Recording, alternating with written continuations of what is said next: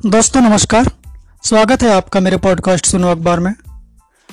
एक बार फिर बहुत लंबा अंतराल हुआ और आपको इंतज़ार भी रहा होगा पॉडकास्ट का। और क्या करें, मैं थोड़ा छोटे इनकम वाला आदमी हूँ, कुछ अपने काम में ज़्यादा बिज़ी हो गया और परेशान रहा। खैर, आज मैं फिर अपना पॉडकास्ट लेके आपके सामने उपस्थित हूँ और शुरुआत करते हैं एक अखबार से ही। दरअसल एक अखबार को बंद करके चीन ने हांगकांग में लोकतंत्र की आवाज़ को कुचला है। ये हेडिंग लगा है क्योंकि चीन ने हांगकांग में एक अखबार एप्पल डेली को बंद कर दिया है। हांगकांग में लोकतंत्र की आवाज़ एक अखबार एप्पल डेली को खामोश कर दिया गया है। 26 साल पुराना यह अखबार गुरुवार 24 जून को अपने अंतिम संस्करण के रूप में प्रकाशित हुआ।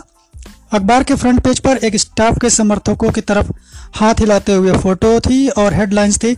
हांगकांग निवासियों ने बारिश में दर्द भरा अलविदा कहा और भावनात्मक विदाई दी। लोग स्टाफ का उत्साह बढ़ाने के लिए बारिश के बीच रात से ही पहुँचने लगे थे। सुबह आठ बजे तक अखबार की दस लाख प्रतियाँ बिक गईं। यह अखबार एक दिन में अस्सी हज़ार प्रतियाँ प्रकाशित करता था।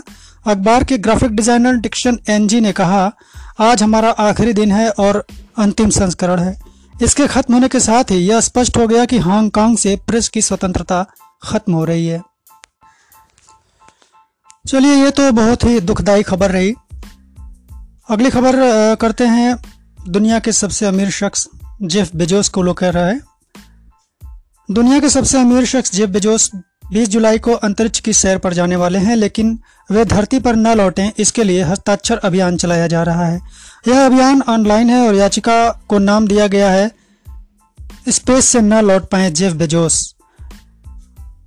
जेफ बेजोस के 7 जून के अंतरिक्ष पर जाने की घोषणा के साथ ही तीन बाद, तीन दिन बाद ही चेंज डॉट ओ पर दो याचिकाएँ दायर की गईं। इनमें कहा गया कि जेफ बेजोस जैसे लोग दुनिया पर नियंत्रण के लिए काम किया है। याचिका की शुरुआत करने वाले जोस आर्टिस्ट ने कहा मानवता का भाग्य आपके हाथों में है। और हस्ताक्षर करने वालों ने कहा, बेजोस और गेट्स जैसे अरबपतियों को धरती पर नहीं रहना चाहिए। बेजोस अपने भाई और उनके यान ब्लू ओरिजिन की एक सीट की नीलामी के विजेता के साथ न्यू शेपर्ड यान में 11 मिनट की अंतरिक्ष की उड़ान भरेंगे। और दुनिया का सबसे खुशहाल देश फिनलैंड देश की बूढ़ी होती आबादी को लेकर चिंतित है। यह देश अपने सबसे अच्छे जीवन स्तर, सुख सुविधाओं और सिस्टम के लिए जाना जाता है। यहाँ ऐसा कोई भी नहीं है जो खुश ना हो। दोस्तों, जापान, दुनिया में जापान के बाद फिनलैंड दूसरा देश है, जहाँ बूढ़ी आबादी ज़्यादा है और युवा कम है। यह देश चाहता है कि दूसरे देशों से लोग उसके यहाँ आकर बसें और काम करें। आइए आर्थिक हलचल देखते हैं। अल सल्वाडोर ने क्रिप्टो करेंसी बिटकॉइन को वैध मुद्रा बनाने वाला दुनिया का पहला देश बन गया है। अल सल्वाडोर की संसद ने इसे वैध करेंसी बनाने का कानून पास कर दिया है। कानून बनने के बाद इस देश में बिटकॉइन का इस्तेमाल लेन देन में और सभी तरह के कारोबारी भुगतान के लिए हो सकेगा।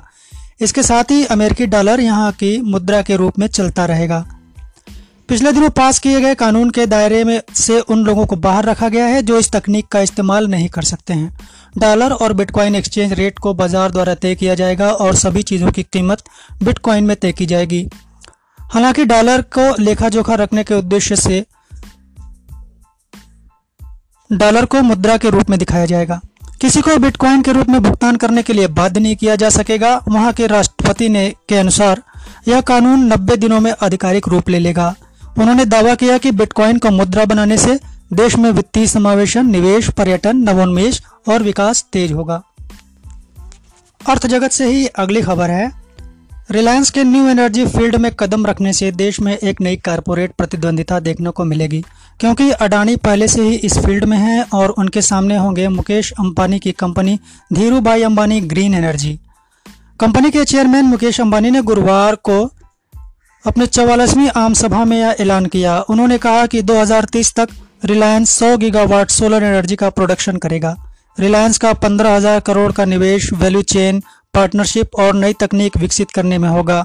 अंबानी ने कहा कि हमने जामनगर में 5000 एकड़ ज़मीन में Dhirubhai Ambani green energy giga giga complex के निर्माण का काम शुरू कर दिया है। तो दोस्तों, बहुत दिनों के बाद आज के एपिसोड में इतना ही और जल्दी ही अगला एपिसोड लेके संभवतः अगले दिन आपके लिए हाजिर होता हूँ। धन्यवाद।